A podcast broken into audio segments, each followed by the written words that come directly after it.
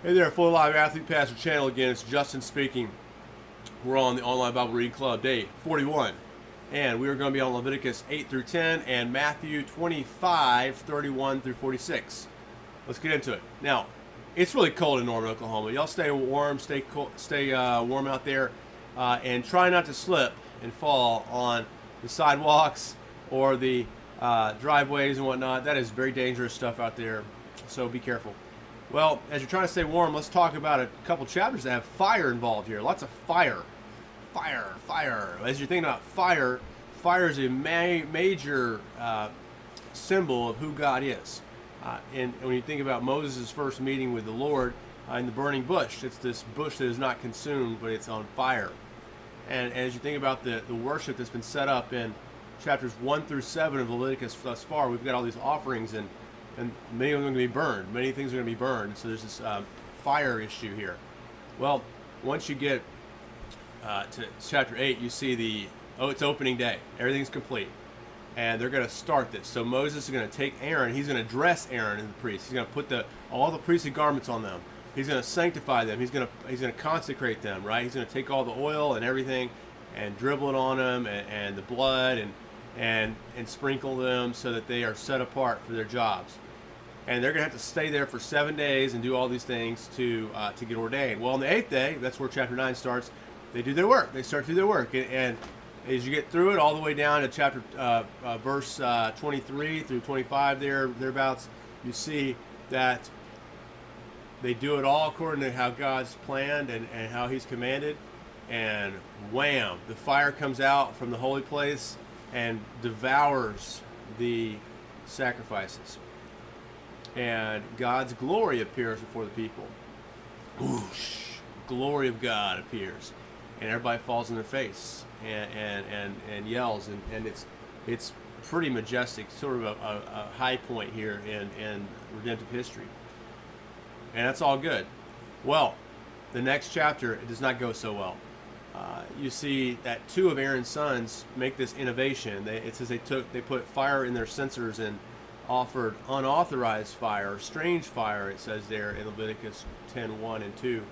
And what happened? Well, the glory of the Lord came out, the same glory of the Lord that, and the fire that came out from the holiest place and, and devours the, the offering there, it devours the sons of Aaron.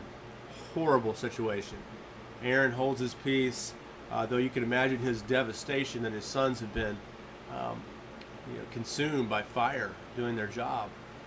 And you think about the heartbreak there. You think about this, and and it's it's it's the only time you see in this whole series of, of verses so far that they did what God had not commanded, had not commanded. So it's very important to do what God has commanded. Uh, now, uh, we take for granted things like Isaiah 43, where it says, uh, "You'll walk through the fire and not be burned." We've heard the stories, maybe in Veggie Tales even, about Shadrach, Meshach, and Abednego in the early chapters of the, of the book of Daniel, and they're run in with uh, the with the, uh, the leader there, Nebuchadnezzar, who put them into uh, a fire uh, inferno and, and cranked up the heat on them. But then, when they looked in there to make sure they're burning to death, they weren't burning. And there's another with them, another there, Christ was in the fire with them, and you pass through the fire, but you will not be burned. Now, why is it that Aaron's sons were burned? Well, because they broke the law. It says cursed in, in Galatians 3.10 that curses everyone who doesn't do everything written in the word of the law. Uh, you got to do everything perfectly. What did Jesus do in his birth, life, death, and resurrection? He kept the law perfectly from day one to his very last breath, breathing his last, saying it is finished he kept the law. So if we have Christ with us, meaning we have his righteousness clothing us, his life is our life and our life is his.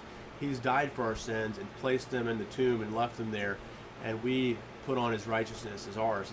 It's imputed to us through faith. We will not be burned. We will not be consumed, and that is really good news, isn't it?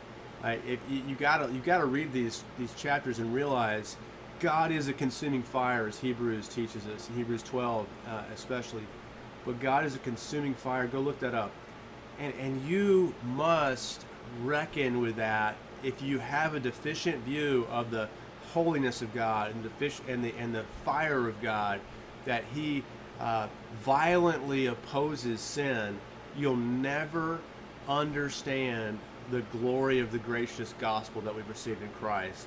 Because what happened to Nadab and Abihu should happen to every single one of us as we approach God with our innovation. Surely God wouldn't mind if we take this for ourselves, right? No, He's, he's commanded against it. Surely God, uh, you know, surely when we start thinking about surely God would think this or that. No, no, no. You go to the objective word, the revelation of God, and you keep the law because it's holy, it's righteous to do so. Now, our law keeping again doesn't keep us safe. It doesn't. It doesn't protect us because we're sinners, and we are all under judgment. As we move to the New Testament, as we move to the Matthew 30, uh, 25, 31 through 46 passage, you see a passage that has been abused. It's been we've been moralized and legalized with this passage and beaten over the head with it by well-intentioned people saying, "Look, what you've done to the least of these, uh, you've done to me." And so, look, go take care of the poor. Well, yeah, that's fine. Go take care of the poor. We should do that because we're, we're we're in Christ. But what does it say there? It's talking about when the when the Lord returns and sets up His throne and His kingdom and reigns over all the all the nations, and He brings all the nations together for Judgment Day. And He's going to look at them, and the, and you know what? He's going to see all goats because we're all goats. We're all dead. We're all dead in our sins, right? We're all sinners. All sin and fall short of the glory of God. Well, no, he doesn't see. This is going to blow your mind. He doesn't just see goats, he sees sheep. How does he see sheep? Well, you know what it says in the verses? It says, because he's blessed you, he has prepared this before you. But he's prepared you for this before the foundation of the world. You've got to see that. You don't take that for granted that there's any sheep. It's all goats. No, no, no. Because of the will of God, the sovereign will of God, his gracious, loving promises, and his kindness to sinners. Not everybody's a goat. And that's what you got to know. And it's not a it's not a passage to beat you over the head and say you go out there and take care of those poor people so you can earn your way in. Look, it's not even saying take care of all the poor people. It's saying you're gonna know you're you'll know you'll know you're taking care of me when you're taking care of the least of my brothers. Is Jesus brothers with everybody in the world? No. Jesus is brothers of those who are in Christ. Those are in the church, the covenant community. So we, of course, show mercy and love to all people, but there is a priority on those who are in the household of God, who are in Christ. You've got to know that. Like, don't let people using language games, using Christian language, trick you into putting burdens on you that you cannot bear and making you feel like you have to do them in order for God to be pleased with you. He's pleased with you in his heart before there was even creation, it says there in that verse. Read the verses. It's only 15 verses in Matthew 25 here. Read the verses. It's unbelievable. It's the grace of God is absolutely amazing. That there are sheep and not just goats is incredible we will be rescued merely by the blood of Christ. We will not be consumed by the fire, though we walk through the fires as Shadrach, Meshach, and Abednego did, as Nadab and Abihu did.